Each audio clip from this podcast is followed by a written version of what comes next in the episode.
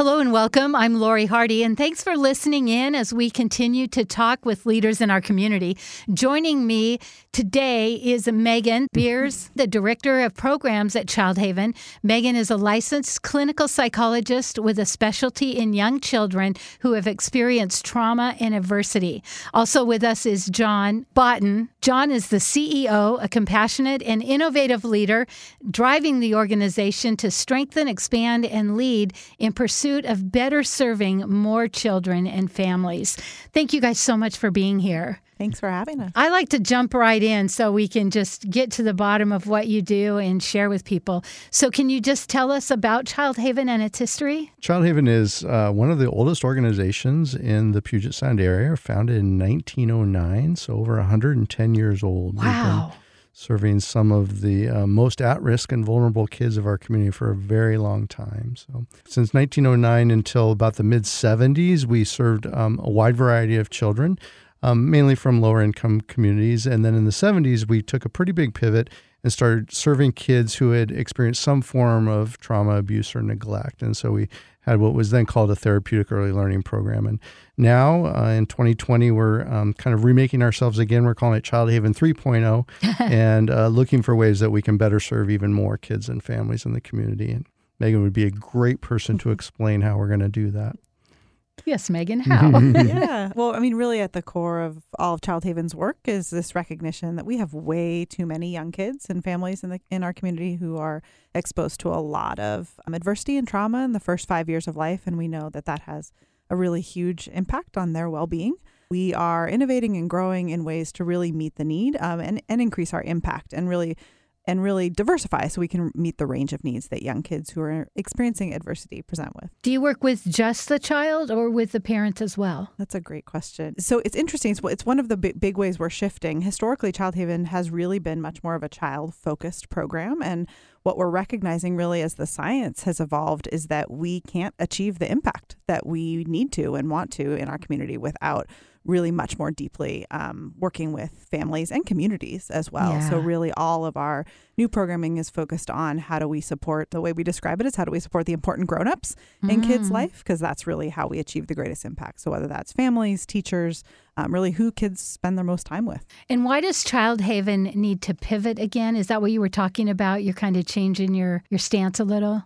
Absolutely. Yeah, I think for a long time it was we kind of had a model that was one size fits all, which many of us that have raised kids know that that's rarely the case. That kids come out and with individual needs and wants, and so um, part of what we were doing is really looking to grow what we call our continuum of care, so we could individualize services to better meet the needs of each individual child and family. As hopefully, as situations got better, we were able to uh, move them into a program that was less intense in need. So there was fewer services, and then that opened up the the programs that were had more intense service array for the kids who really needed that most. I think the other piece is just a recognition, a community wide recognition that actually what we're doing as a community is not working. So we have a lot of services for kids and families out there in our community, and in actuality the population level health measures, you know, kids who are ready for kindergarten, teen mental health struggles, like all, all of these indicators suggest that actually we're not as a community achieving the impact we need to. So that's really guiding us to to grow and change and learn. And I love how you talk about the community because we can't do this on our own.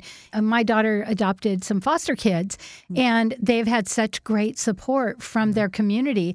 They get that support from other foster parents and their community. And so, what does Child Haven do in the community? I think at the core of it, it's really about we're growing in, in two primary ways. We're providing more direct services to kids and families in a lot of different ways, like Jon mentioned, on our con- own continuum of care. But we're also asking the question of how do we how do we look to our community? How do we partner with all the other places that kids are? Right, kids kids are lots of places every day, yes. right? They're at childcare, they're at preschool, they're in their elementary schools, they're with babysitters, they're all over the place. So how do we take really what we know about what kids need, particularly kids who've experienced adversity, and how do we really push that information out. Let the community help us to design solutions because really most kids don't ever make it to Child Haven and we don't want them to need to. We want to have a community that that has these supports built in. Yeah. So it sounds like there's really an element of awareness, which I know we're going to talk about ACEs, it looks like that's next. Mm-hmm. And I think that people are becoming more aware. My sister's a teacher, and I know they've been doing the ACEs training. Mm-hmm. And I love that because a kid that isn't cooperating uh, very easily might be trauma, not disobedient. the ACEs work certainly is, I think, I think spreading, um, which is very exciting. And for those who aren't familiar, the Thank you. um, ACEs refers to adverse childhood experiences, and it comes the the language actually comes out comes out of a study that came out originally about 30 years ago. So it's not actually particularly new science, although there's a lot that's happened in those intervening years. Um, but it's really about kind of at, at its broadest level what happens to us when we're young, right? And how when challenging stuff happens to us when we're young, how that predicts our lifelong health and well-being. So the ACEs study looked at 10 particular things originally. So things like um, living in a home with a caregiver that has mental health or substance abuse challenges, being exposed to abuse or neglect, all sorts of different stressors, right? And and that how those predict to well-being. And I think w- one of the cr- the kind of amazing things that came out of that study was people weren't so surprised. I don't think originally to learn that when you have stressful experiences as a, chi- as a child, it predicts to things like depression, for example, in adulthood.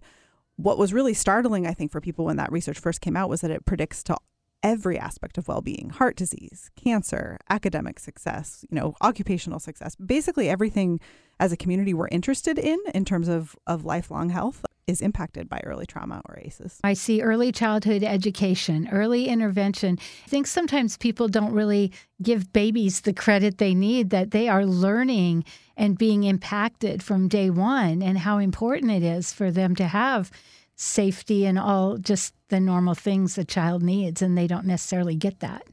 That's such an important observation, and one that actually, one place where I think the science hasn't made its way into a lot of our systems and supports for kids. So, one sort of luminary in our field talks about if the if the brain doesn't remember, the body remembers. Essentially, that that trauma and adversity is really embedded in our it gets embedded in our biology, and often still the way that we support, for example, babies does not doesn't really incorporate that, and we don't we don't really give enough weight to the lifelong impact that has. There's a movie about foster care, and the little girl, her mom has bought her a dress, hmm. and the dad goes crazy about that and that's when she gets taken away. Well the new she mm. likes the new foster mom but the foster mom buys her a dress. Mm-hmm. And she of course freaks out and runs out of the mm. out of the room. And foster mom hasn't a clue.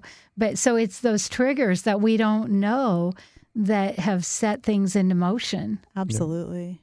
Yeah, and your point about s- schools is, you know, about teachers is, is a really good one. That there's a lot of, I think there's a lot of ways because we don't necessarily have a workforce who has has this understanding, right? So there's a lot of symptoms that we treat. I think that are about adver- uh, that are about adversity, but we don't realize that's the struggle or that's the trigger. yeah so it's a little more it kind of brings people to have a little more compassion maybe and hmm Absolutely. Yeah. So, what is the cost to society of childhood trauma and adversity? It's pretty clear now that there's been a lot of research done that, that childhood trauma and adversity are really the root cause of most of the ills that affect our society. And so, um, maltreatment for an individual child is going to end up costing society over two hundred thousand dollars a year in terms of kind of fixing the you know the situation that undoing the damage that was done when they were young Is that per child? per child, and yeah, over five hundred billion dollars a year. So, and we say we we're going to have to invest as a community one way or the other, and we can invest when they're young and prevent some of these situations from happening, or we have to invest a whole lot more later on to kind of repair the damage that's been done. So, obviously, we want to uh, encourage the community to invest more and more into early intervention programs like Child Haven and others provide, so we can keep kids and families out of the systems and, and kind of prevent those long term implications. We say that childhood trauma and adversity are the root cause, and everything else is a symptom. So when you look at homelessness and and addiction and a lot of the other issues that we are kind of in the news every day, a lot of those have their roots back at, at the issues that we're trying to address. So They really do. I were, I was running a day center for homeless women, Mm-hmm. and you get to know them. They were a foster child, or their mom was on the street. There's the few that went in surgery, got pain meds, and then got addicted. But more so, it was the childhood, and and they didn't know they were being abused. They didn't know, so they grow up. They do the same thing with their kids because they don't know. yeah, So it sounds like you're kind of about educating people as well. Yeah. Absolutely. And that that compassion piece that you brought up I think is a really a, a really important one. I mean, what we know what what we know is that what what is most protective of young kids who've experienced trauma is the relationships with the important adults in their lives. But really, to affect change in those relationships, we have to have compassion for those grown-ups, Mm-hmm. um, which I think we struggle with actually quite a bit as a society. It's easier for us to have compassion for a very tiny one um, who's in a rough situation, but it's a little harder to flash forward 30, 40 years and recognize, oh, the way, you know, how this person is struggling, it actually has its roots in something that they experienced when they were tiny. Yeah, I think that that goes such a long way. What is the best way to prevent and address childhood trauma and adversity? So that that really is is the relationship piece. Yeah. Um, and it, it really is this concept that um, for little brains, really the best buffer, even when kids are in stressful situations, is to have a network of grown-ups around them um, who can help um, basically, you know, be be their um, be their buffer, be their protective kind of their armor against the world, and help them make sense of what they're experiencing. So what we know, even on a biological level, is when kids are going through tough things, if they have those supportive adults around, their outcomes are a lot better. And that really is guiding how we're designing all of our programs at Child Haven is how do we bring in models that really support that relationship. So not just the parent or just the child, but but how they come together. And I love how that then affects the next generation. If you can nip that in the bud or make That's aware, right. they can change it, and that changes our community. Yeah, Exactly. exactly. Yeah. Yeah, that's so powerful. I think that's hard for some people to think ahead like that. Yeah. That this work we're doing here, we may be gone, but it's going to affect, you know, the next generation. Yeah. Yeah, it's in- interesting to try to wrap your brain around that that what we're doing with an eight month old, you know, h- how we're supporting an eight month old and their their mom or dad, right, is actually preventing homelessness 30 years from now or preventing addiction or preventing it is generational work as Mhm. much as it is in the here and now work. Yeah, I love that. Science is so great and studies because then you find out it enhances and validates what you're doing. Absolutely. So, how do you, what are your strategies? How do you make all this happen? Yeah, well, try, we have a, a number of different. So we've we've expanded a lot in the last few years. So we've gone from um, have continued that core therapeutic early learning programs. We have Child Haven has a number of classroom based programs. You know, places for kids to be during the day. Um, you know, nestled with supportive in supportive relationships with teachers. Um, and classrooms that are really designed to meet their specific needs based on kind of what they've experienced.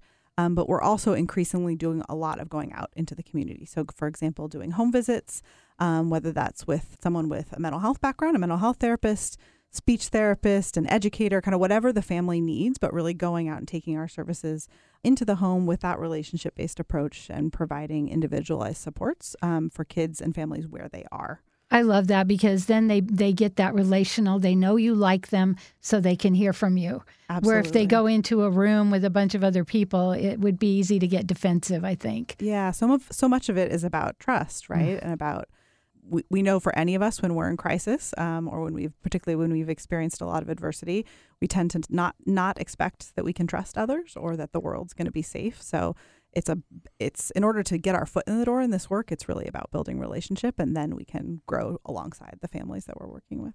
I would rather have a home visit. One of the most exciting evolutions of our program is recently we just la- launched a wraparound program, it's called, and, and we hired 10 what's called parent partners. So these are people with lived experience, very similar to the families that we're serving. It's really been a game changer for the organization because you, you know, you've got kind of our mental health therapists and our teachers and, and people who have a lot of education but may not have some of the lived experience. And then we bring in these parent partners as paid equals as a member of the, the treatment team and they've changed the conversation within the organization and then the bonds that are formed with the, the families that are referred to us is really unlike anything that we've seen before. So it's it's really extraordinary to see kind of a not you know this team come together and wrap around this whole family and give them the supports that they need to keep them out of kind of the child welfare system and find them homes and find help them find them food and whatever it is they need to reach their full potential. and so then they can kind of look at those those parents and go, "Wow, they made it. I can make it." Exactly. That's awesome. I love that. yeah, it, it really has been an, ex- an extraordinary addition to our program. Who thought of that?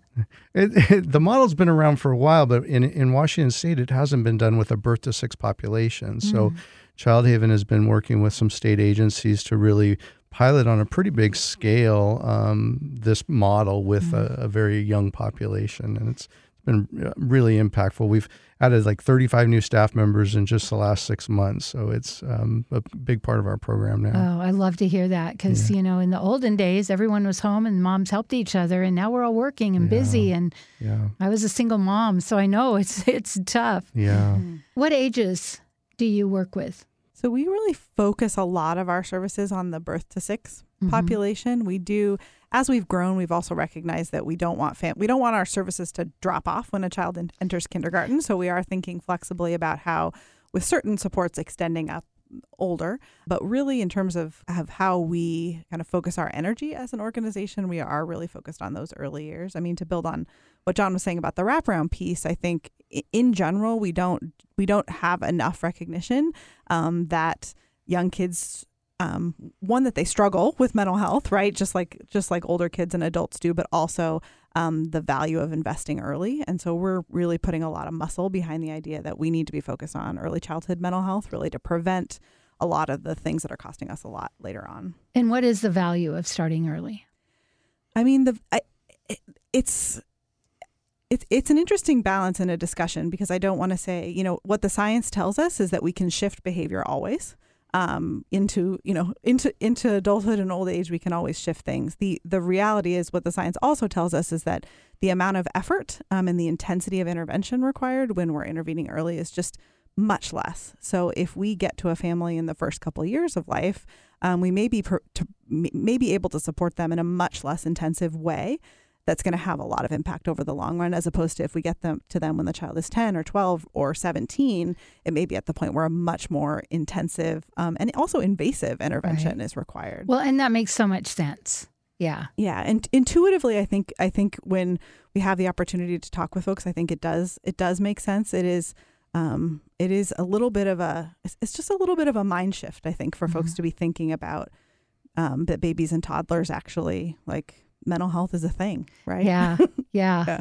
What's what's it's interesting that there there's a graphic that is pretty well known in our field, but it shows that where you can make the biggest impact is in those kind of prenatal to three years of age. Yet as a society, we invest like an insane amount more money on the other end of the spectrum when it, it takes a lot more effort to have that same level of impact. So it's almost like a reverse curve. The, the greatest impact is on the left hand side of the scale where we're making the smallest investment and the least impact is on the other end of the scale where we're making the greatest impact. And so, you know, a lot of us are, are working advocacy to try and make greater investments earlier. And, and Washington is doing a great job in that. I mean, we've come a long way in the last 10 years. People are starting to recognize that the greatest return on investment is by investing younger. But um, I don't think the investments have caught up to the science completely yet. So. Yeah. Yeah. They say that uh, when by the time the it's like 10 years when the science comes out and then when we catch up. Mhm. So- Yeah. So We're what trying to close that gap. A yeah, little bit, definitely. yeah. That's so interesting that that's when they need it more is when their little brains are developing. And so, and what kind of support do you provide for your staff? Yeah, it's an. It, it, I think it's an often overlooked piece of the work, actually, and it relates to kind of where what we were talking about in terms of taking the work out into the community as Mhm. well, um, which is just sort of an acknowledgement that that for um, whether you're a therapist or you're a teacher or kind of any any person that's inter, inter, intersecting with kids and families every day, um, it takes a toll on any of us, Yeah. um, and so um, in order to do our best work for kids and families, we have to um, one one way it's sometimes described as helping the helpers. Mhm. Um, we really have to invest organizationally and as a community in training and support for our direct service staff. So as we've been growing and pivoting, um, that's one thing that we have have um, tried to really face head on, which is that what often happens is the work is hard. It has a big emotional toll. Um, staff can carry that into their own lives, and it leads to burnout and it leads to staff moving on and leaving the field, which isn't good for kids and families. Not good for our staff, and it's not good for kids and families who develop relationships with providers. So we're trying to get ahead of that and invest early on in staff. That's so great. I, I think if more businesses did that, they would do well. one thing that we're doing, and we touched on early, but um, partnerships, you know, working with other, you know, embedding with healthcare organizations and other nonprofits and really inviting, you know, other people who are listening who are associated with an organization to kind of connect with Child Haven and explore different partnerships opportunities would be because we don't want to make it sound like we can do it all ourselves. Right, and we can't, right? Yeah. So anybody that can partner is Yeah, uh, that is we- just going to add. And I think it's a, a piece about working in early childhood as well, which is uh, like um, my goal, um, even as a therapist by training, would be that most young kids don't ever make it to a therapist's office, Mhm. right? That instead we take what we know about mental health and what we know about trauma and we embed it in schools and we um, arm pediatricians with that knowledge, places where every kid has to be. Um, and so I think the partnerships strategy is really core to that. We can't achieve that work unless we're partnering with providers that are already out there Right. um, so that most kids don't make it to people like me. yeah. Yeah, that's you're not promoting yourself No, very well. I'm not, I go me.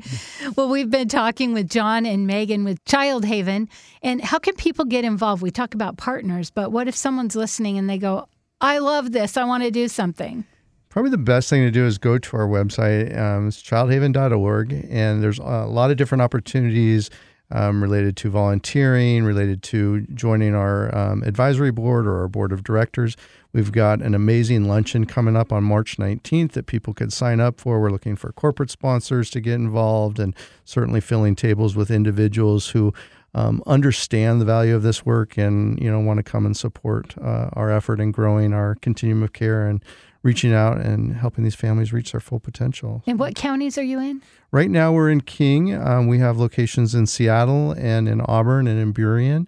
Okay. Um, in the next five years, we have really ambitious growth plans to go from serving about 300 to 3,000 kids and families and going from three locations to six locations. And then we have a lot of initiatives built around developing partnerships, and that's partnerships with other nonprofit organizations, with universities, with um, primary health care. So, anybody who's connected to any of those places, we would love to talk to you. You know, I love networking, and I think as people listen, you know, they they may not have that interest. Maybe they they prefer to help seniors, but they're like, my neighbor. This, you know, is like mm-hmm. tell people because awareness is what makes a big difference. And and the more partners in our community, the more that people all know each other, it makes such a big difference. Yeah, and I always encourage people to, as they learn about the ACEs work, to keep talking about it with people because I think it's still there's a lot of people that aren't aren't don't know this is out there, and it's the driver of so much of what we're concerned about as a community. Definitely. Now, if somebody wants to get that ACEs training or find out what's the best way. A great question. You can go. Certainly, there's a there's a good bit of information on our website, so that's a that's a starting place. I always recommend too for those who are interested in TED talks. That's Yeah. um, to always check out. Um, there's a real leader, Na- Nadine Burke Harris, who's now the Surgeon General of California, who has an excellent TED talk about the ACEs research. And if you just Google adverse childhood experiences, there's actually a lot out there, and a, and a lot of ways in which Washington as a state has led around that work. That there's really interesting resources online. So check us out. That's good to know when when your state is doing a good job. it's nice, yeah. yeah. So, what is something that you'd like to leave us with? There's a one of the luminaries in our field that has a saying that I think is become kind of the heart of our work and because you can get kind of wrapped into this service and that service and where they're delivered and who's being referred but um, it- the saying is great it's like relationships are the agents of change and the most powerful therapy is human love and if we can just kind of keep focused on that with these little people that are around us and you know whether you're a therapist or a teacher or a doctor or uh, a parent, a grandparent, niece, aunt, uncle, cousin. Developing relationships will be the thing that buffers these kids from the toxic stress in their lives. I think it's also really easy to think that this sort of childhood trauma and adversity affects other people, but recognizing that we're all impacted either directly through our own families and our own lives and our neighbors' lives, or indirectly through you know the cost to society on financial basis. So uh, no matter what, this impacts all of us. It's in all of our neighborhoods, and and um, so that's why I think we all have a responsibility to do something about it. It is, it's in our neighborhood. I think a lot of times we don't think we're affected, and we are because we're looking at right here and now. And I love that you guys are looking at, wait, back here, this is where it starts. And um, I love what you said about whatever you know about ACEs or whatever to talk about it. Because my sister and I, we do the river walk, walk at the pool. Uh, there's several teachers, retired teachers, and so my sister mentioned the ACEs. They knew nothing about Yeah. it, and like you said, it's been around for 30 years. And I just feel like it, knowing gives you more compassion. It's not an excuse, but it gives you more compassion and helps you. I always say, uh, some kids that are a little more challenging, it helps you go in the back door Yeah. and Yeah. meet them where they are. Mm-hmm. Yeah. There's a, a saying that gets tossed around in our field a little bit. It's not it's not what's wrong with you, but what happened to you. Yeah. And, and it really changes the frame in which you approach both kids and adults. Yeah. In, in it's terms not of when you what's see wrong behaviors. with you. Yeah. It's what happened to you. I love that. That's really good. So let's hear your website and email, and I'll also post it on the show notes. So if you're listening, just go and uh, look on the show notes, and you'll find all this information. But Yep. So our, our website's easy to find. It's childhaven.org. Or you could reach out to Jon or I by email as well. I'm Megan B, M E G A N B at Childhaven, or Jon B at Childhaven. We'd love to hear from you and talk more about the work. do you have a Facebook page? We do Facebook, Instagram, Okay. LinkedIn, Awesome. And it's all Child Haven. Childhaven, all through Childhaven. Yep. Oh, Awesome. Well, thank you guys so much. I just really appreciate you coming in. I'm Lori Hardy, and thanks for listening today. We hope you've learned something new, especially about ACEs. I know I've learned stuff today. So join us again next week as we continue to talk with people that are making a huge difference in our community. Thank you so much. Thanks for having us. Thank you. So I want to look at my calendar and see when.